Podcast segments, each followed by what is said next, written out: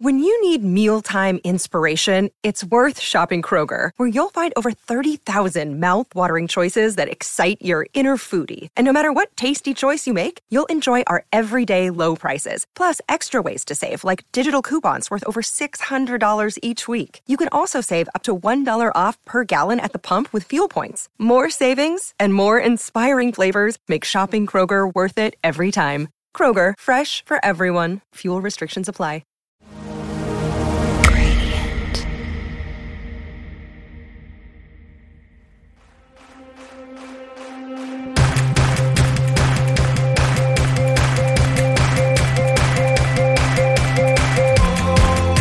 Hello, everyone. Branden Harvey here. Welcome to this week's episode of Sounds Good. This is the podcast where every single Monday I sit down with an inspiring person and talk about happiness, overcoming struggles, and living a life of intentionality and wonder. This week I have Tyson Motsenbocker on the show. I actually grew up watching Tyson perform. We grew up in the same hometown, Little Pullman, Washington, and we're connected in all sorts of ways. I've been keeping tabs on Tyson since we both left Pullman, and it's been incredible to watch his journey as an artist. I always knew Tyson was talented, but about a year ago, he started to really turn up. He was actually blowing up. He opened for James Bay, then he opened for Vance Joy, then he toured with Jon Foreman, and all while this was happening, NPR did an incredible feature on his new album, and Starbucks across the world started playing his music. To quote the NPR article, Tyson's new album, Letters to Lost Loves, is a strongly formed debut album from someone who's been through the wringer spiritually, physically, and emotionally. Today, Tyson and I dove deep into the story of loss, doubt, and growth he's been experiencing over the last few years, and it's truly left me so inspired. I hope you feel the same way. Oh, and stay tuned through the end of the episode to hear one of the most powerful songs off Tyson's new album. This is going to be so good, let's just jump straight into the conversation.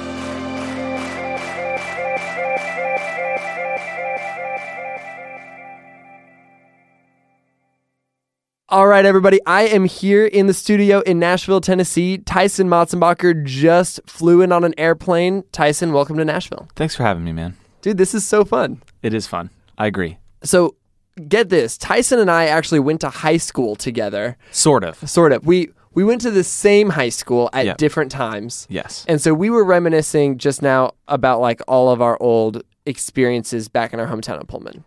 I remember that you were fantastic at ult- Ultimate Frisbee. Mm. Are you still fantastic at Ultimate Frisbee? I am okay at ultimate frisbee. Okay. That's I like good. I play I like to play frisbee golf now. That's good. That's kind of the the old guy version. Of That's right. Ultimate Frisbee. It's the aging ultimate frisbee guy. Yeah. Plays frisbee golf. Just like how the aging normal guy plays normal golf. exactly. Okay. Okay. Get this. This is this is the memory that I I remembered yesterday. You used to be a lifeguard at the Reaney Park pool. yes, I did. I remember girls in my grade being like, Tyson Motsenbocker is like the hot lifeguard. Like they, they would talk about you as like the hot one. And- Really? Yeah. And I'd be like, I knew that guy. I, or I would tell them, I'm, I'm like, oh, I know that guy. Like I know Tyson. yeah. And it was very impressive. Everybody was very impressed. Um I was the world's worst lifeguard. That's terrible. I was horrible. Um, I maybe not like at the actual life saving part. I think I probably could have done that, but the sort of like day to day tasks, I was very bad at them. You just went to tan. Was that kind of it? Yeah, kind of like um, I came to I came to get a paycheck, but but then when I got there, I just was so bored. I've I have like horrible ADD, so like the idea of sitting in a chair for like you know an hour at a time or whatever was Yeah. the worst job ever for me. That sounds awful. Yeah, so like one time I pierced my ears while I was lifeguarding. Oh my gosh. and one time I um I made this I would always make these contests up for these kids so I would like tell the kids there's the, all these river rocks out next to the pool and I told this kid one time to go and fill his t-shirt up with rocks and then he, I told him to throw all the rocks in the pool and then I said on the megaphone I said whoever gets the most rocks wins but the there was like so much dirt on the rocks that the whole pool turned into like this huge muddy soup Oh man. and you couldn't see the bottom of the pool anymore because it was covered in it was full of mud now and uh, my boss came out and i almost got fired for that one but i sh- and i for sure should have Oh my gosh. That is but i didn't absolutely nuts. I kind of want to unpack this idea. Um, you you grew up in Pullman most of your life, right? um i we moved there when i was in the fifth grade In the fifth grade. Yeah. Okay, so like your formative years, junior high, high school. Um, you and I kind of, I mean, we both had the same experience. We grew up Hmm. in Yeah, a yeah. small town, and then we kind of left our small town, and then we went on to do kind of creative things. Right. And there's a lot of people who stay in our little hometown. Mm-hmm. Um, and I don't want to say that that's a negative thing. Like, I've got friends who are like awesome and they like went to college somewhere and they studied agriculture and then they went back and they're going to like innovate and do amazing things on their family's farm. Sure. Like that's super cool. Um, but there is something to be said for the fact that like we're in totally different places now. Like, Right. what do you think was the catalyst for you in like getting out of your of like our little hometown? Um, I think I think one thing for me was um, so my parents moved my family all the like tons and tons and tons of times before we came to Pullman. So I always sort of had this feeling that that was like what you did, that like you weren't supposed to stay someplace for very long. Um, I think that was part of it. I think part of it was that I was really really thirsty to see what the world looked like, and I think that when you're in a when you're in a small town, you have this perception that like the world is better, right? That like there are better things outside of this because your perspective is just it's just basically, you know, your hands in front of your face. That's as much as you can see of the world. And I think that when you leave home, your perspective changes from it being from it being uh, better to it being bigger, right? And like which isn't necessarily better. It's just that there is more. And like I think that for me, one thing that really changed when I left was that I've started viewing agriculture and education as like noble pursuits. Yeah. That was a big thing that changed because I think those that, were the only two jobs in our town for the most part. You worked for the university or you worked for a farm. exactly. Or yeah. you like supported the people who did by Yeah, some- like having a restaurant so that they could eat. Yeah, you owned the beer store. Yeah. Yeah. um, or my like my dad was a principal. And what what did you what were your what did your parents do again? My dad worked for the university. Yeah, yeah, yeah, totally. Exactly. Yeah, so it was like um, that's that was that was how it was, and I think that like sort of seeing those things as the noble pursuits of life. I don't know. I think it's important. One part of growing up Mm-hmm. is seeing that like bigger is not always better, but it is more. Yeah. You know? Yeah, it, that's that's been something interesting. And I left for I moved to Portland. Right. And you for the last several years have been living in San Diego, Yeah, right? yeah. And uh you for a while were like working at a Starbucks. Mhm, totally. Um, and then from there you kind of took the leap into uh the music world and you kind of went full on. Like what was that like? Yeah. I mean, so I moved to San Diego. I was actually supposed to move to Portland. Oh, really? Yeah, I was supposed to move to Portland and work in the music business. I was going to be a booking agent. Huh. and then that I graduated from college in a bad year for the American economy. and one week before I was supposed to start, the guy, the head of the agency, called me and said that they were high and dry. They were like totally out of business. Wow. So I was like, I guess I'll just move to San Diego, and I had no idea what I wanted to do. Um, yeah, so I moved down there. I, I was working at, I got a job at Starbucks.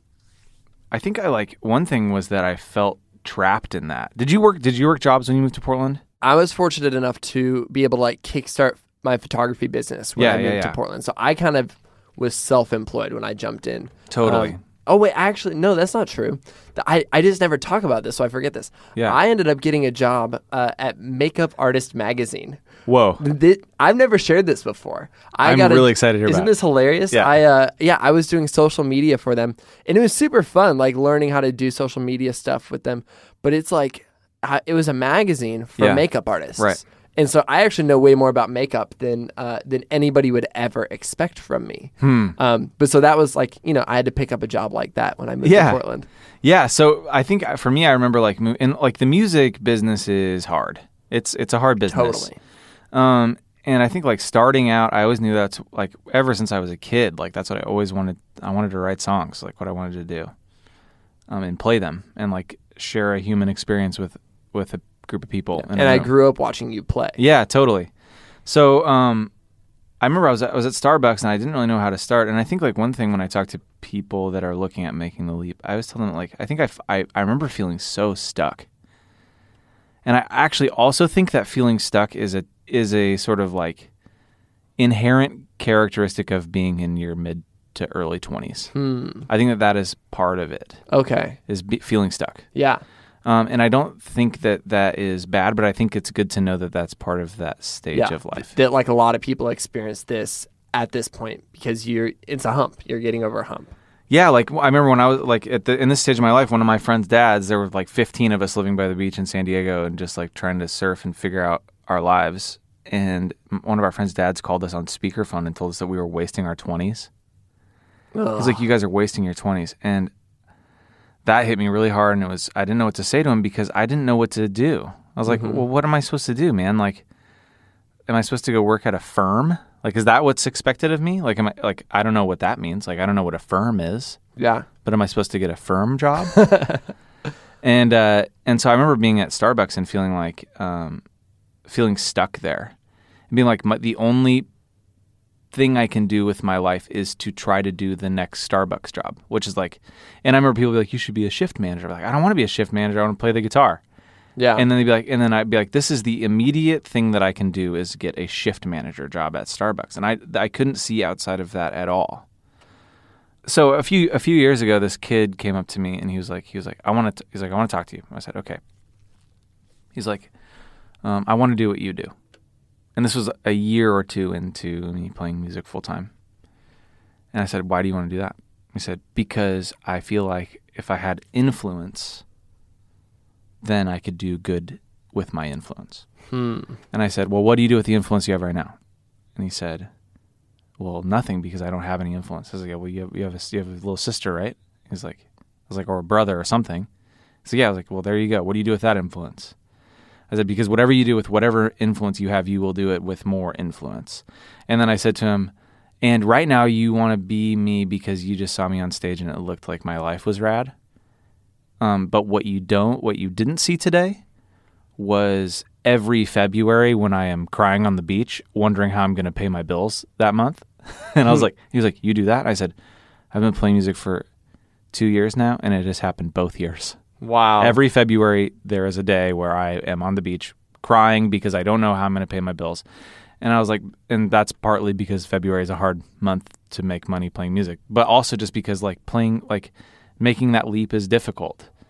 But the thing that I want to tell people and wish I could have told myself then is that like, hey man, like crying on the beach in February is a better alternative than feeling stuck. Mm. Um, it's okay to feel afraid and it's okay to worry about your future. Um, but it's not okay to be feeling stuck. Um, not to say that like everyone should go quit their jobs and Yeah. music full time or whatever, but I just think that like there is something for everyone to do that is not being stuck. Yeah. Well, So it's not just this idea of being stuck. It's more so this idea of staying stuck. totally Of just totally. kind of. Yeah, I think that we all feel that stuck feeling. absolutely And the trick is you just you push through, or like you jump out, or you try something new. yeah Um, because the moment that you become stagnant, you lose your ability to, you know, do what you want to do, but also you know make an impact in the ways that you want to make an impact. and also I think to be a like to live the full human experience. Yeah. I think that one of the most important things about living the full human experience is to be all of the things that it means to be a human. Like, so that means feeling sad and feeling happy and feeling afraid and um, doing things that are uncomfortable. Like, I think that the, kind of the worst thing that you can do as a human is just to like be comfortable Hmm. like and by be comfortable i mean like be comfortable like work your way into a position of comfort and then just nest in it for your whole life Yeah. That that to me is what i don't want to do Okay. And so, how did you? You felt stuck. You were in your job, and then all of a sudden, like you were doing music full time. Like, what was the? yeah What was the jump? What was the leap? the leaping those? point yeah yeah so um so one thing that happened to me was that when i was going to take that job at the booking agency the head booking agent was basically like hey man if you're going to work here you, it's going to be conflict of interest if you're playing so you got you got to tell me that like you're going to lay that down for a while and i agreed Hmm. to not m- make music for at least the first few years I was going to be working there. Um, and so I had that in my mind when I moved to California, and a friend of mine came up to me and he said, uh, "He's like, you need to make music." And I was like, "Yeah, okay. Well, I don't know how to do that. I don't know what to do." And he said, "What do you need?" And I said, "I think I need three thousand dollars." And he was like, "Why three thousand dollars?" And in that time, in my mind, three thousand it could have might as well have been infinity thousand dollars. I was like, just we were. I mean, there were like six of us living in a two bedroom apartment or something. So um, I was like, if I have three thousand dollars, I think I can make a record and print a thousand copies of it, and then I can sell those to people. and he was like, okay. And he went around and found three thousand dollars for me, and gave it to me in a check, and said, "Pay me this back if you can." And I said, "Wow!" So I made the record, the, this little EP, um, and then I started just kind of touring. So the first thing that I did was I just booked a tour up the West Coast. Like I played, I think seven shows or something. I played, and I just called places that I knew had music. Um, and it was also partly my background of like trying to be a booking agent. I kind of knew a little bit about what to do with that. Anyway, so I booked all these shows, and I think like anywhere from three to forty people came to them. Whoa. Yeah, which is pretty sweet. Um, like we played at uh, where did we we played in? I was playing solo actually for those shows. I was with one other person for a while. We played these tiny little rooms, little coffee shops, and whatever else.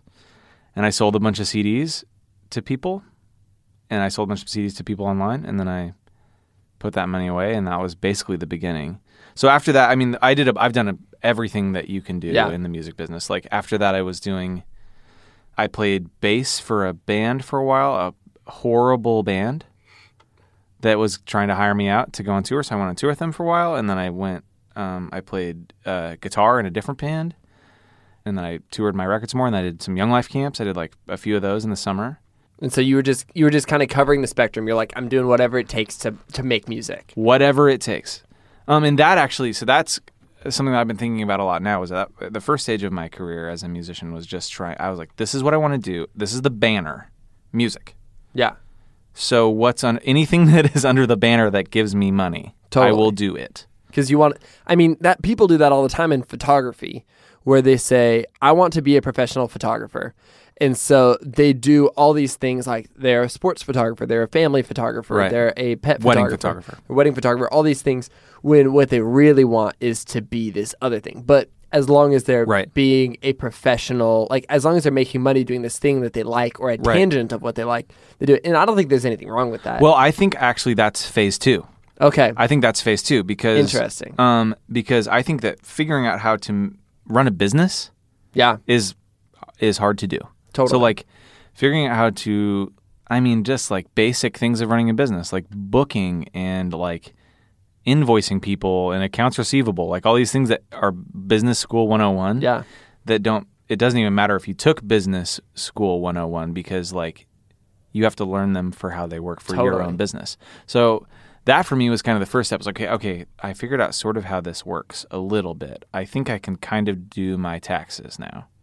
Kind of. And then and you have money to pay taxes for also right, yeah, there's great. there's like a little bit of money coming in. So that, that's aw- that's awesome. And then it's like, okay, now I, somebody said to me, and this was just, you know, within the last like 3 years or something was like whatever you do every day is what you do.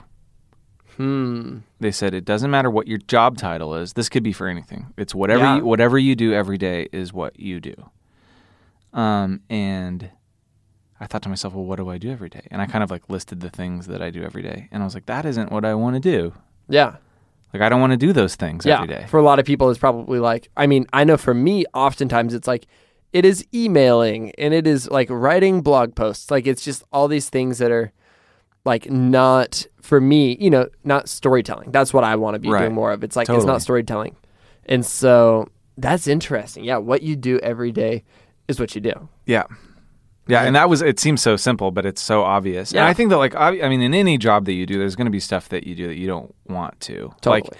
like but if if those are all enabling you to do what you want to do every day, then that to me is the dream.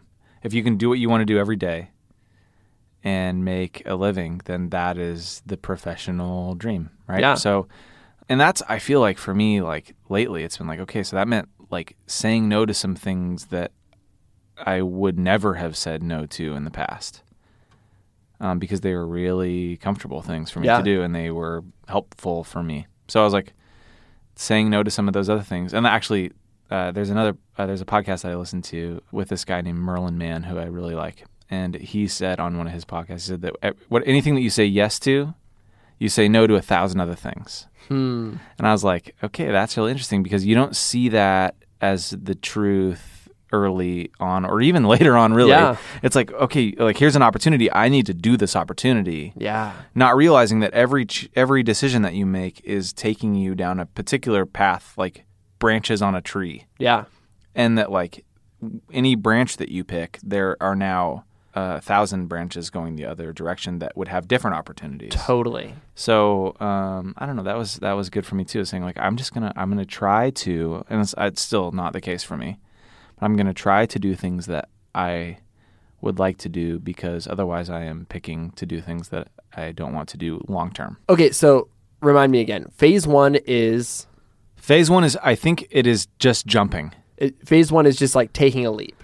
It's I think it is finding a way where you can have enough of a pad there, a safety pad. I mean, like when I was working at Starbucks, like my manager there was amazing and was like, "Hey, we love what you're doing. Like anytime you need to leave, leave."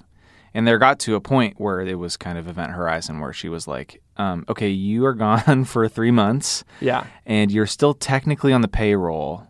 Like I remember, I worked, I worked a day, and then I went on tour for th- two months, which was straight into another tour for a month, and then I came back and I worked one day. And I came in and I was like, "Hey, I have another two, three months gone, starting starting on Monday." And she was like, "You should probably just quit." so and and I said, "Okay, well, I'm not sure this is going to work." And uh, and she was like, "Well, if you ever need to come back, like you can come back." So I think that for me was Yeah. really really helpful because I You created a you created some sort of safety net.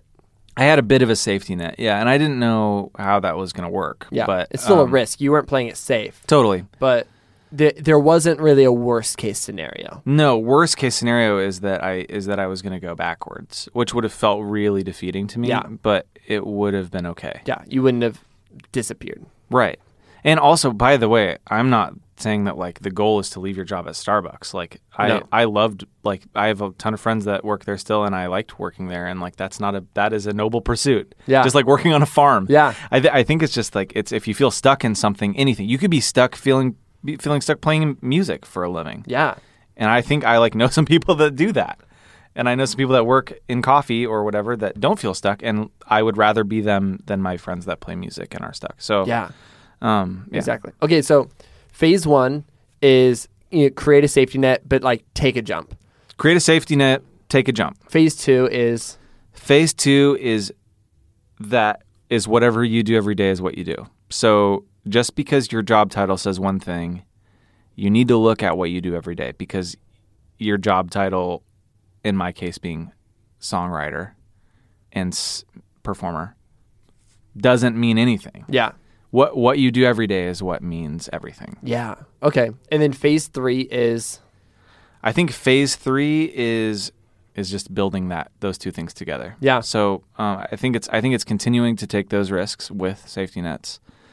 Um, but I think it's bi- like that's where I feel like that's where I am now. So I don't even maybe I don't know what phase three Yeah. is, but I, I think that like yeah, fa- I think that what I'm doing now, what I where I'm at right now is that I want to like do things that I love that inspire me, that Yeah. make me uh, the all of the reasons that I fell in love with music in the first place. Yeah.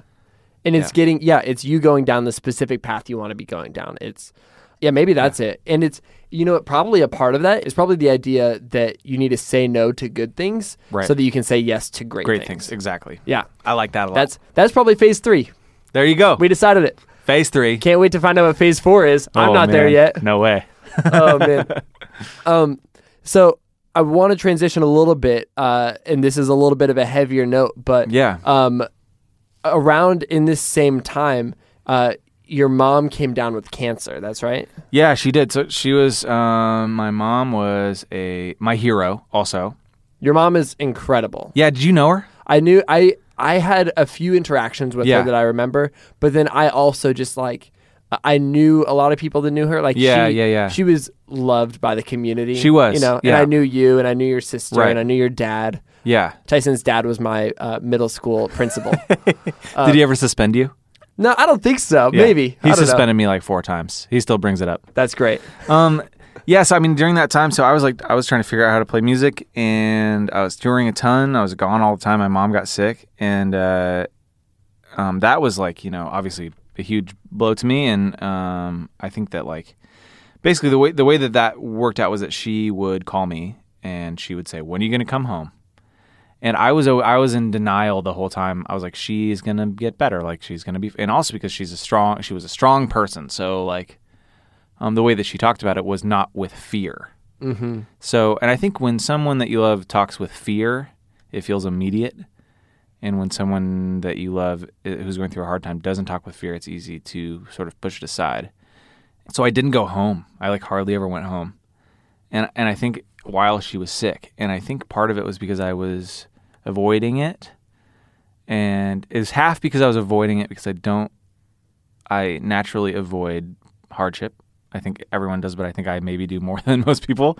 And uh, and secondly, because I thought I was lying to myself and telling myself that she was going to get better. So finally, when um, things got really bad, I don't even know what they what they were, but they're, they're, she would talk about her numbers, which I, is some blood count number thing. I don't know what it is. I don't really I, talking about the stuff like logistically is the worst, but basically she had her numbers, and her numbers were if they went up, it was bad, and if they went down, that was good. And so her numbers were always going up and down. It was this is constant roller coaster. And one day her numbers went way up, and she called me. She's like, "Numbers are way up. Time to come home." And I was like, "Oh my gosh!" Like it got real, real fast.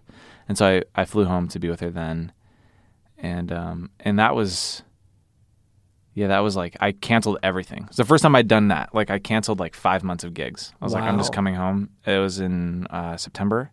And you were kind of at this point you were I don't want to say living the dream, but you were you were, you know, on a further phase than you were at the beginning. Yeah, And I bet that was hard for you. Well, I mean, the thing is that like, oh man, like maybe this is just me, but like I think that in a creative field or anytime that you are owning a business or whatever, everything feels so important and so immediate. So like for me it was like I've got this gig or, and this maybe so and so is going to be there and um you know if I don't if I cancel this thing like who knows what'll who knows what that'll screw up for me and and I think I felt like for a long time in my life, I felt like the ground that I was standing on in every part of my life was just it was I was standing on thin ice in everything. Like I was on big rickety stilts. and that any any tremor in the situation was I was going to fall and it was going to be horrible. And part of that was that I didn't know what falling would look like, which I think is the worst. If you know what the fall is going to look like, I think you can brace for it, but for me it was just kind of like it, the world will end. And so the whole time that I was kind of like I was I was yeah things were starting to work, which they hadn't. I mean, like I said, I was crying on the beach in February, so they weren't working that well. um, but but like they were starting to work, and I was like, oh man. And so yeah, like coming home then was basically me in some ways. It was the first time for sure that I said to myself, hey, I had to look myself in the face and say, are there things in your life that are more important to you? are are there actually? Because the obvious answer to that is yeah, of course there are things more important to me than my stupid career. Like people are more important. But then in practicality, like what you do every day is what you do, right? So like um, do you actually love your family and your friends? Are you actually willing to put that things aside when it comes down to it for them? And I really wasn't for a long time until like I got that call and I was like, okay, hey, like this is this is a short life and there are things that are important in it. And so I, I did. I went home and I canceled all my gigs, all all like five months of them, all my shows. I had a couple tours in there and a bunch of other stuff. And I just flew home. I was just with my my family for that whole time. And then she um, basically like counseled me through her own passing away. Wow. And uh, and um, yeah, and I was with her in the hospice, and she passed away, and um, and yeah, I was I was there with her. So and it was it was kind of a, the end of it. I think I remember I was sitting with her, um, in her room, and she was really sick, and she was kind of not really with it. And I said to her, I said to her, uh, I said, "Mom, I need you to tell me that I was a good son to you, because I felt so guilty for not being home." and she looked at me and she said, "You you were very entertaining." and I said, "Mom, that's not what I mean." And then she winked at me. it was like her saying like it was her making an entertainer pun to me. Uh, I was saying like I don't. It's okay. You're here, and it, um, and you get it. You get why it was important for you to come home. And this was like she was barely with it. Like she couldn't really put a sentence together. So I thought that was really clever of her in that time. that's powerful. Yeah, she. Yeah, I just got goosebumps. yeah, dude. She was she was a clever one. Man. And so she passes away. We yeah, she had a she had a um, her memorial service at my dad's school, which 700 people came to. Unbelievable. Yeah, which was crazy. From all across the state. Yeah, everywhere. I mean, there was a ton of everybody from Pullman was there, and everybody from all yeah all over the state. Really, she was. I didn't realize how many people like knew her and loved her, and then it was like, whoa, a lot of people here right Yeah. now. Like the whole gym of the school was full. Wow. I was like, this like this is a huge thing. This is like a huge event for this little tiny town. Man. So And what was your what was your response in the aftermath? You know, you said your mom was counseling you through everything, and then she wasn't counseling you through it. So before she passed away, she said to me, um, we were driving in the car, and she said, "She said Tyson, you gotta you gotta lean into this." And I was like, I was like, "What do you mean by that?" And she said, "You are gonna try to avoid it, so don't do that." And I was like, "Well, what what does that look like practically?" And she goes, "I don't know, do something stupid." I was like, "Like what?" She goes, "I don't know, just do something stupid and then think about it." I was- good. and I was like, okay. Um, so I was sitting in the hospice care. Uh, my sister was there. She was doing a puzzle. My sister, who speaks of you very fondly, by the way, Your sister is the best. she's going to listen to this and she's going to be so pleased that we talked about her. Oh, that's so good. Yeah. I mean, I hung out with her a year and a half ago, which is Oh, yeah. more recently than I hung out. I mean, you and I hung out last like 10 years ago. Very long time ago. Yeah. so she was my sister was doing a puzzle, and I was looking at my computer, and one of my friends who lives in the Bay Area, lives in Oakland, posted a Facebook thing that was like, "Hey, does anybody want to walk into the city with me?" Eh, with the city being Bay Area for San Francisco, and and I read that, and I was like, "Does anybody want to walk to the city? Does anybody want to walk to the city?" And I was like, "That's what I'm gonna do." It's like I'm just gonna w- walk to San Francisco. So I like get up out of my out of my chair and I walk into my mom's room. Once again, this is when she was in hospice, so she was barely barely with it at all. And I, I go, hey, mom, I, I know what I'm gonna do. and she opened her eyes and I said, I'm gonna walk to San Francisco. And she she kind of closed her eyes and then she said, You know, you could go all that way without getting anything done at all. and I was like, damn it. Like, this isn't, that's not a good enough fix for her. So, anyway, yeah, so uh, she passed away. We did the memorial service. It was beautiful. And then I walked, I went home, flew home to San Diego. And then I woke up at 5 a.m. a couple days later. And I, I live in a town called Solana Beach, which is like North San Diego.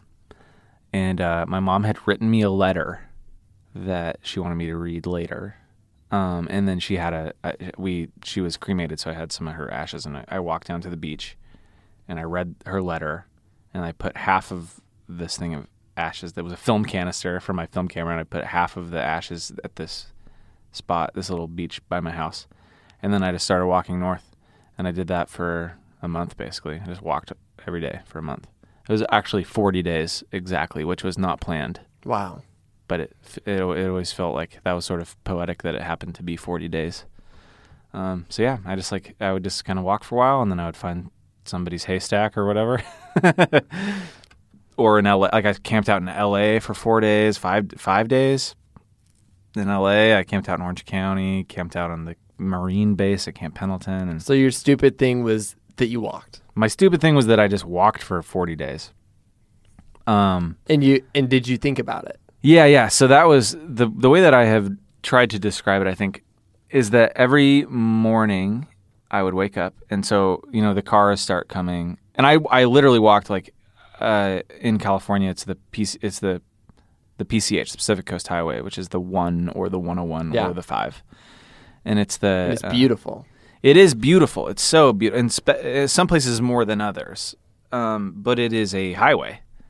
So like when you're driving it, it's like the California like dream, right? It's like these big, you know, sweeping cliffs and ocean and just In and Out burgers as far as the eye can see. but um, it's it's gorgeous, and you know there's Big Big Sur is there, which is incredible, like one of the most incredible places in the world. But it's a highway, so so when you're walking it, it's like filthy. It's a highway. It's Yeah. like filthy and loud. So like I think like in my mind, I've been driving that highway as long as I lived in California, and it's like, oh, this is the most beautiful, pristine, peaceful place. But then you get out of the car, and it's just a bunch of people like listening to Pitbull in their Cadillacs or whatever. and so every morning I would wake up really early, as early as I could, like when it was still dark, um, because there were no cars in the dark, and I would walk down the middle of the highway in the dark, and I would have no headphones on or whatever, or just me and my backpack and my shoes, just being like along the road, and I would pick something. So like I basically like you know in grief or whatever you've got your the place where you keep your your mind boxes, all the things that you have in your brain, um, all of you know your memories and your feelings or whatever. This is the best way that I, at least in my experience, I'm not a psychiatrist, so I don't know. But this is uh, official, actually official science called mind boxes. I so, like this. Yeah, so I would, uh, you know, you've got this place in your in your brain that's mind boxes, and when you have a traumatic experience or whatever, the mind boxes get all get tipped over. So your your all of the things that you keep in your mind boxes are scattered all over this room in your brain. And so I sort of realized that that basically everything that I th- knew to be true, all of the way that I remembered things, even was all different. It was all scattered. So I would go and I would I would find a box, and I would this would be in the dark, in the middle of the highway, and I would find it, and I would, and I would look in it, and then I would sort of take all the things on the floor and I would put it back in there. Like like for instance, like the first day, I remember uh, that the thing that I picked up in my mind box was was um was like okay, what is gone? And it was uh, hey, mom is not going to be at your wedding. Okay. Um, I can wrap my mind around that. She's not going to be at my wedding. So what does that look like? And then I would kind of take all the pieces of the mom's not going to be at your wedding mind box and I would look at them and I would say, man, that is lame. And I would take them and I'd put them in the box and I'd put it back on the shelf. And that was basically what I did every morning. I would pick a new thing and I would try to reorganize my mind. So that that was what I did in the mornings, and uh, and then you know by eight a.m. it's people listening to Pitbull in their in their convertibles. so it, I, I would at that point like I would just try to put my head down and like get through it because it was it's hot and stinky and there's cigarette butts everywhere and people like trying like people like just like mad at you. People are just mad at you for being Yeah. for existing. So I was like, oh, get through that part. But the mornings were magical and the evenings too. So And 40 days later, you made it to San Francisco, California. yep. What what did it feel like as you were walking up? Like you could probably see San Francisco. What like what did that feel like? There's this tower, uh, the Sutro Tower in San Francisco is this big radio tower that's up on the up on the hill, and uh, I could see it from pretty far off. Um, so the day that I knew I was gonna, the day that I was like, "Oh, today I'm gonna make it. I was in this little town, this kind of just the south end of San Francisco, and I went into this McDonald's there, and I was trying to write down what it would feel like to finish the trip. And these like 15 dudes walked in that were easily in their 90s. And um, they all had their like World War II bomber jackets on with their patches and their hats and everything. And they're like, you know, their whatever ship they were on. And they come in, they sit down. There's like, there's like 10 of them sitting at this table next to me. And um, I'm trying to like kind of look through it and answer the question of like what is it going to be like now? And these guys started talking about basically like the war. So like they're talking about the war and they've got their coffee there and i can tell that they've like been doing this for a long time. It's these old group of buddies that come and they get together and they talk about the war. And um, they start talking about sort of like all their buddies that don't come and hang out with them anymore and uh, eventually like kind of the the tide of the conversation turned and they in less words were trying to figure out if they were going to be okay I think was the best way that I can describe it. Was like in this time of their life where they are basically like sitting at the bus stop, right? They're waiting for the bus to come, right? And they're like, are we going to be okay? And I realized that like that was the same question that I was asking myself the whole time was am I going to be okay? And watching these guys like um sort of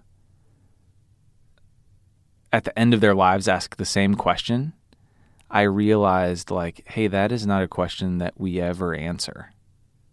The are we going to be okay is never a question that we ever answer. I think that that is part of moving through life and that is part of being okay is just continuing to wonder and hope that we will all be okay in the end and that was what i wrote i, I wrote down about um, sort of just that feeling of a hope was that like i think we are all okay in the end and yet never having answered that question even when we are 90 and talking about the war at mcdonald's and so that was what I was thinking about. I remember, like, I remember, ex- like, specifically, I was walking up the highway and I saw the Sutro Tower there, and it was the end, just like these dudes, uh, the end of these dudes' lives. And I was like sitting there, I was like, it, it, this is such a day of ends for me. And that was my question: was Are we going to turn out okay? And I think we are, and I think we're never going to know that for sure. Mm. That was what I. That was like kind of what I thought about on that last day. And did that? Is that what inspired the album? Is that so? I mean, you released an album recently. Yeah. And that's that's kind of the heart of the album in a lot of ways. Is... So yeah, yeah. So I mean, when I was doing my mind boxes in the morning, that was um, part of what would happen. Is it like so? I've got one one of my songs on my album is called "Honest," and uh, it, the chorus of it is literally like it is that process. It's me listing out the things that are gone now, right? So it's like a, it's me trying to figure out what's gone. And it, like it's a it's a pair of jeans like the the chorus is it's a pair of jeans it's a rude awakening it's all these like it's a list of all these different things that I found are gone. And like all of those have little memories attached to me. So and I mean like most of that record was either like I wrote lyrics while I was walking down the side of the road. Okay. So there a lot of that record was either directly inspired by or the songs were actually written while I was walking. Wow. Um so um, that's kind of where and I mean, without the, that process of waiting, waking up and, and sorting through it, I wouldn't have any, more or less, I wouldn't have any of those yeah songs that I wrote after that process, at least. Because I mean, if you hadn't done that, you might have gone back to playing things safe. You might have gotten into your little rut and tried to keep your head down and not think through things, and you would have maybe stayed there for a while. But you didn't. You you jumped. Yeah, well, I mean, I think that it, it, was the process of saying like, hey, like that that question of my mom, basically without words, saying like, is this more important to you? And I think that like, there's, I mean, you know, this happens in Nashville a lot. It happens in LA a lot. I guess it happens everywhere. But like, the sort of thing is like the question of how do I make, how do I find the magical algorithm that makes me a hit song, right? Like how do like there is a what's the what's the trick? What's the th- what's the thing that I plug my guitar into that makes a hit song come out of it? And I think that that can sort of uh, happen in any anything in, in music and in art. And for me, it was just like as long as I just sort of keep plugging away at this thing, um, it'll work. It'll work out. And I think like kind of that that process in me was just me realizing like that art is supposed to inform life right? Like our art is supposed to be about life. Your life isn't supposed to be about art. Hmm. I, I and I, I, think that like we get them switched. Yeah, I mean, well, I mean, I think like that's the best art is just honest commentary on reality and on life. And if the only reality that you're living in is how do I make art, then I don't think you really have anything to say. You know what I mean? Like yeah. I don't know if you do, because because life is bigger than that, yeah. than that and you kind of on your walk, you got to wrestle through the process of doubt and right. am I going to be okay? Yeah. And what are these feelings? And like, where, like, what do I do with this pain? Right. And, and that's what people connect with yeah. in the album. Like, I've been listening to the album on repeat hmm. just in like preparation for hanging out. Yeah. And it's, it's incredible because it's so raw and so real. Hmm. And I, my pain points, I feel your pain points. But if you yeah. were if you were sitting in a studio writing that Right. without any experience behind it, you like I wouldn't be connecting with it in the Sure. same way. Yeah, I mean, I, and I think that like you can, we we recorded that thing up in this little like tiny little studio up in Victoria, BC. That's like basically completely covered in blackberries. And I I was in there, and it was like it was pretty soon after the after I finished my walk, and it was like still pretty real. It was still pretty new, and I think you can like I remember like sitting in there, like feeling it again. Mm. And I, I don't know if like I, you know, I, I'm not saying that all music needs to be just this super like wrought emotion. That's kind of the the pol- that was the process of this one for me, and it won't be in the future. Like you know, in other records that I make Yeah. Are not are probably not going to have such a crazy like crisis of faith and a crazy um, spin of emotions and loss. But my hope is that I will enter into them in the same way, which is just like from an honest perspective of human life Yeah. um, and not an honest perspective of what is it? Why am I having a hard time being a professional musician? Yeah. you know. I feel like a huge part of your album. I mean, of course, it was it was about are we gonna be all right? It was about loss, but a huge part of it felt like it was about doubt, and I think that's something that a lot of people shy away from. Um, I know that I've had times where I've like shied away from doubting. You know, like I Right. feel like we kind of grow up and we're like. Uh, like I don't know about you, but I feel like I was taught in a lot of ways like you like you shouldn't be doubting things. Like you Hmm. should feel pretty confident in these things that Yeah. you were raised in. Whether it's this idea of you know, like how you see the world, how you see other people, how you see God, how you see politics, how you see yourself. Yeah. Um, but I, I've found for me that like by challenging the way that I see the world and by in, in a lot of ways purposefully kind of tipping over my mind boxes and Yeah, yeah, reassessing yeah. things and being like, what do I actually think about this? Like what is actually true? What is Right. what is the truth? I think it's healthy and important. I think that it allows you. I think that there's a lot of stuff in our, you know, to continue using the metaphor in our mind boxes that's just crap. It's a lot of BS. And when you strip it down and you're like, okay, that thing I believed, it's true, but Right. I can get rid of some of this baggage from it. Sure. Um, I think that that's something that's powerful, and so and so that's just what I've been thinking about as I've been listening to your album. Is this Hmm. idea of doubt and like the beauty and importance of that, and Right. Why like I think that's okay. I think that's something that like sometimes you almost need permission to be like it's okay to to doubt. I think like if if there's any one message that I could have about this record is that it's not only okay to doubt, I think that it's necessary. Um like I mean it goes back to kind of our our theory of being comfortable or of nesting, right? Like that it seems to me at least that like a big part of growing up at least in my perception of it was that you figure out what you want to do, you figure out where you want to live, you figure out who you want to marry, you figure out how many kids you want to have and you figure out what you believe. And then you nest right? Like you get those things and then you build sticks around it, and then that's it. That's your life. And you're and it's basically there's a two point there's two points in your life. It's that the time when you are building your nest, which is everything that you figuring out everything that you want and everything that you believe, and then the second half is li- sitting in your nest. And like the way that I described this to me was was like in in our lives, um, inherently there are times when the data that is given to you uh, via the your experience and the universe, it is in direct conflict with what you believe. And so you have a couple of options in that moment. And one option is that you say, well, this data must be wrong. Or the second one is that you put them in a ring and you let them fist fight each other. And that is not fun. It sucks. It's like it's uncomfortable. Um, so for me, the one was like in the first song on my album is talking about like the idea of praying to God and if that works at all. So like, you know, growing up with the idea that like in a more or less like evangelical Christian household, like if you pray to God, it ma- it matters and He listens. And I was sitting on the porch with my mom and I was praying for her, and my dad was in the living room with the door open. And when I finished praying for her, he says, he said, he said, Tyson, I don't think that Jesus is in business of healing anymore.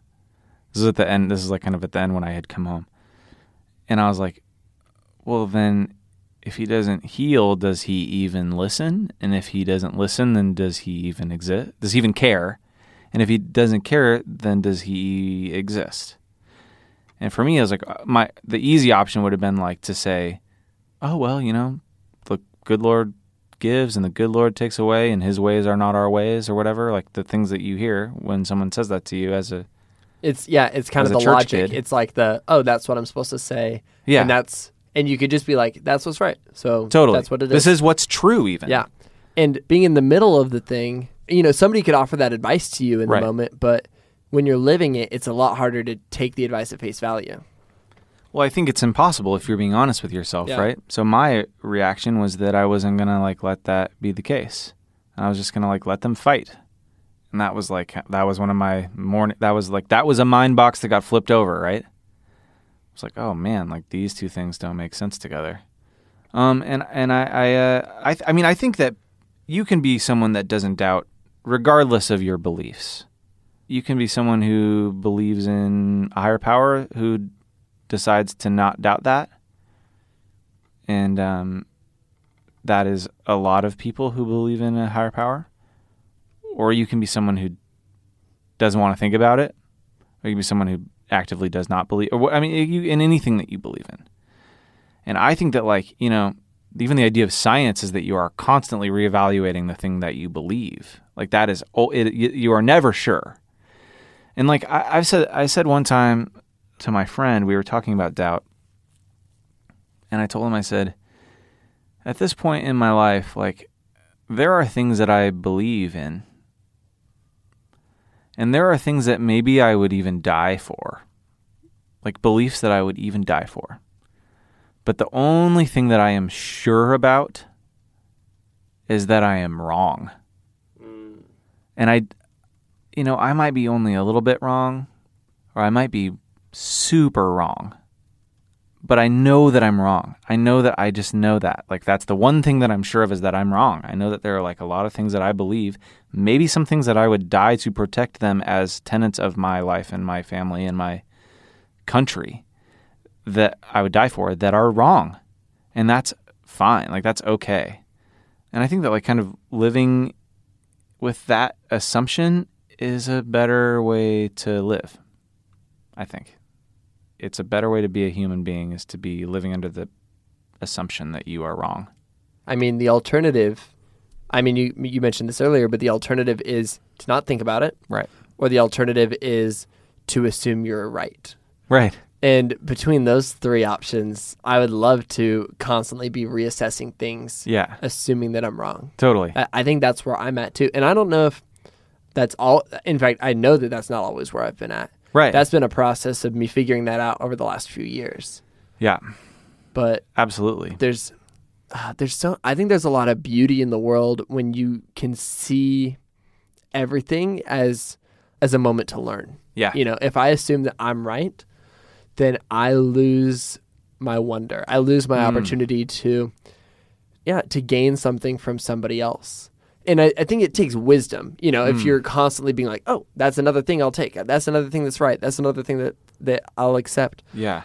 you, you run into a problem but if you reject everything that's another problem and so Yeah. it's this idea that like there's this middle gray area There's a middle ground, dude. I, I love that. And that's something that I've been thinking a lot lately, too, is just I think that in general, the middle ground is, first of all, I think that the middle ground is radical now. I think that being in the middle ground is the most radical position you can take on yeah anything. especially you know if without getting too political you know in, in today's political season Right. you basically have people who are extremes on both ends but that's the majority and so It's. I think that it is point. the vast majority. I think that it, the. I mean, like if you look on uh, Twitter is a great example. Like, what do you hear? You hear people screaming from each side, um, on anything or Facebook or whatever. Like if you look on the internet, it's there. The everybody is screaming from one side or another. It's like the positions that used to be radical are now the status quo. And I think that's like sort of the compression of American culture that you have to be if you it, unless you scream really loud about something that's radical, then you don't matter. But like who who is being I mean, I guess it's hard to have a loud voice when you're standing in the middle and you're It's- like, well, it's, there's validity to both of your thoughts, but yeah I think that that is the most radical viewpoint is Mhm. is to be standing in the middle. yep I had never thought of it as the most radical viewpoint, but I love that. And I think Yeah. you know, I think that if I listen to your music, I can hear that that middle point. And the Mhm. thing is your music, you're not screaming, you're not shouting. It's not like the people on the far ends of the sides aren't going to hear you, Right. but some people closer to the middle are going to hear you. And I Mhm. think that's what's interesting is you created something that's just a beacon for those who are looking for it Yeah. and maybe that's what it is. It's that this middle ground is a place where we get to, yeah, we're not trying to win. We're just trying to live and we're trying to learn and we're I'm mostly we're just trying to grow. I think that's what it is. I think that's exactly right. It's trying to grow and trying to find the beauty in the world and to have like have a full experience of life, which is not just having fun all the time. It's having a full human experience. And, and I, yeah, I, I don't know if you can. I don't totally know if you can have that from one if you are sticking to one wall in any part of your life. Um, I think that it's it's being able to walk around in it a bit. I think that's where you find the good in it. Yeah. That's what that's what I've always loved about all the stuff that you've done is like finding the way that that that human beings are able to interact with one another that brings us hope. Like I I just like love that. I think it's beautiful. And sometimes you find hope by learning what is hopeless, right? Like you kind of find you find out um, things by their opposites, and that's kind of I think in some ways what this record was for me. But um, yeah, man, I I really like that. you find hope by learning what is hopeless. That's beautiful. Um, I say we leave it at that, and uh, and I want to transition to this. Every episode, I ask three questions that I love. Question number one: How would you describe the kind of person that you most admire in the world? The person that I admire most in the world, I think, is a curious listener. Curious listener. I think that's what I aspire the most to be like, and I am so not. I think that's one of the reasons why I admire it so much. But people that are just genuinely excited about hearing, Hmm. that's who I admire the most. Curious listener. Curious listener. I like that a lot.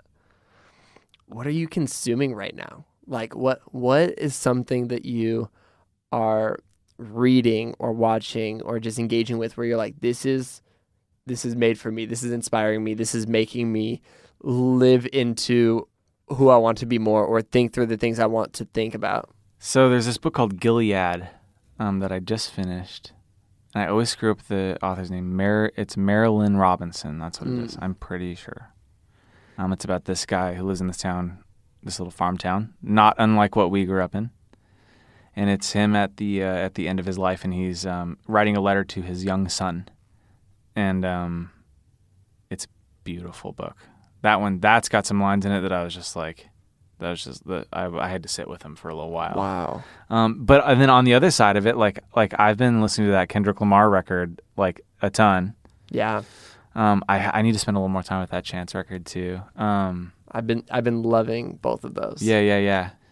Um, I think like the last tour that I did uh, was with my two friends from Los Angeles who are both Black Americans, and um, I felt like just sort of being around them for a month, um, and sort of getting a view into their world. It gave me a whole new appreciation for that type of music in particular and what they are talking about and sort of the real hardships of being a person of color in America. Uh, I've been thinking about that a lot.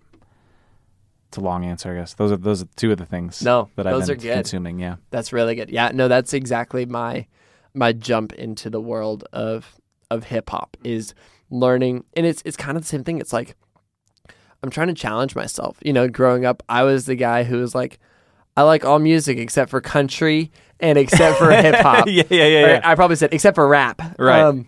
And now I live in Nashville and I'm Yeah. starting to learn the nuance and the beauty of country. totally. Um, yeah. Some country. There's, I mean, there's some that is awful oh yeah. uh, bad art. Um, but and that's but that, and that's the same with hip hop. But like I'm Oh. learning that there's so much beauty and nuance in this thing that I formerly rejected. Totally. Um, on the countryside, the new Sturgill Simpson record is unbelievable. Really, Yeah, that's one. To, I'll check that out. Sturgill Simpson is boom. awesome. That's Cool. another one. I threw another one in there I end. love that. Snuck it in. That's good. Um, okay, I want to ask one last question. I normally ask like based on the ways that you've chosen to step out and live your life in the unique way that you have. Like, what's one practical way that you would encourage somebody to do something right now, right here. But I maybe want to ask you, like, if there's anybody who's going through something, you know, an experience of grief Hmm. or an experience of doubt, or you know, the, their mind boxes are tipped. Yeah. Um, what is an encouragement for them? What's something that that they can uh, take action on, live into? Yeah, I really like that question, man. I, I, I mean, I think I would, if there is anything in me that it is that is wise, it's usually a direct plagiarism from my mom. So, um, I would just say that, like, the, I mean, this is this was the case for me, but the um, being able to look back on my mom's life and death, that she died beautifully.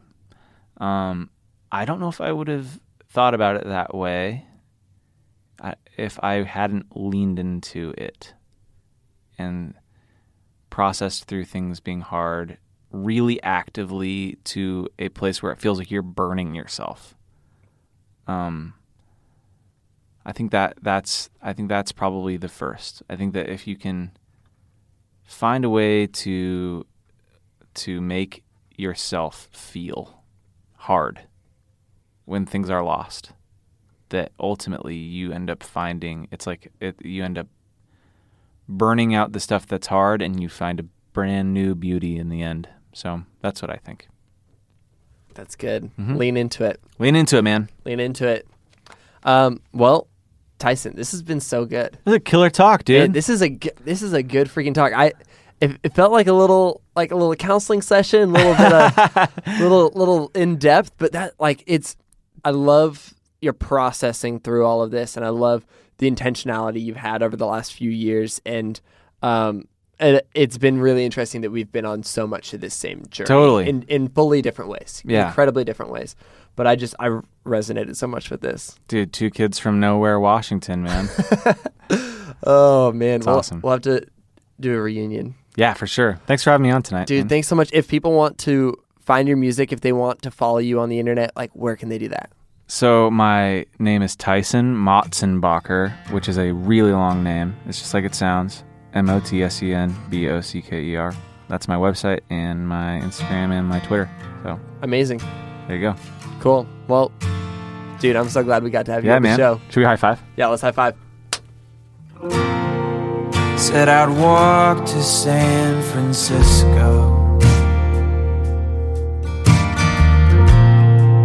After everything was done, I thought the noise and moving busy kept my mind from really knowing what was gone.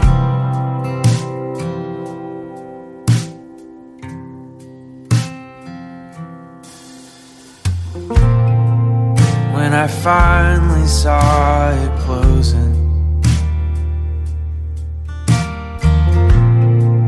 All those miles above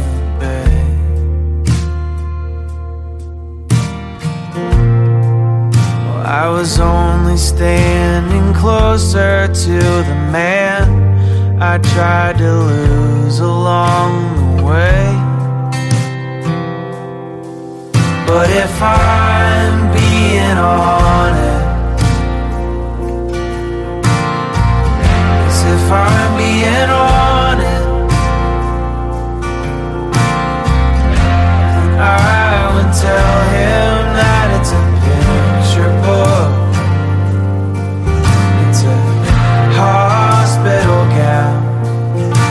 an aspen tree in the summer breeze. She saw as waving hands. It's a watching chair and a holy company, like a sailing ship, hard rotting in that will never again float upon the sea.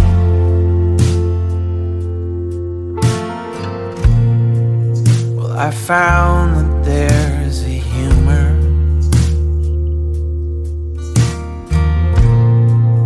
in an old and fond goodbye.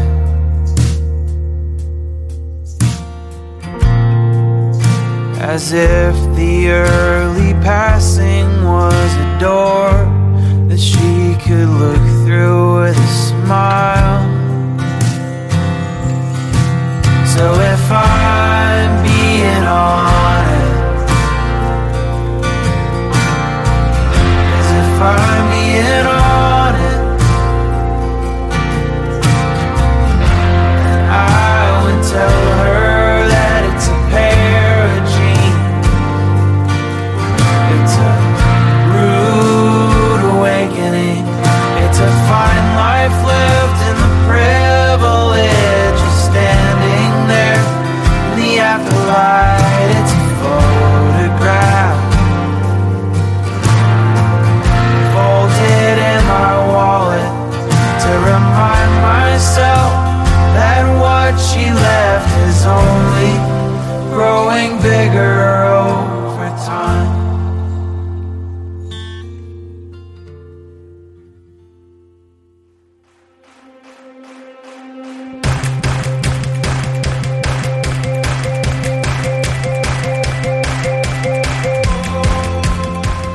Thanks again to Tyson for being on the show. That song you just heard, Honest, is on his new album, Letters to Lost Loves, available everywhere you can find music. Sounds Good with Branden Harvey is part of the Gradient Podcast Network and is created in collaboration between me, Branden Harvey, and Gradient. Find them on Facebook and Twitter at, at gradient.is. That's Gradient, D O T I S. Thank you so much for tuning into this week's episode, you guys. If you enjoyed the conversation, hit the subscribe button wherever you listen to podcasts SoundCloud, iTunes, Stitcher, Overcast, whatever. That way, new episodes of Sounds Good will download to your phone in your sleep. If you want to keep up with my travels and adventures, you can find me on Twitter, Instagram, and Snapchat at, at Branden Harvey. That's Branden with an EN. And you can learn more about me and sign up for my good newsletter at brandenharvey.com. And that's it for this week's podcast. I'll see you next week when we get the opportunity to learn from another incredible person. Sound good?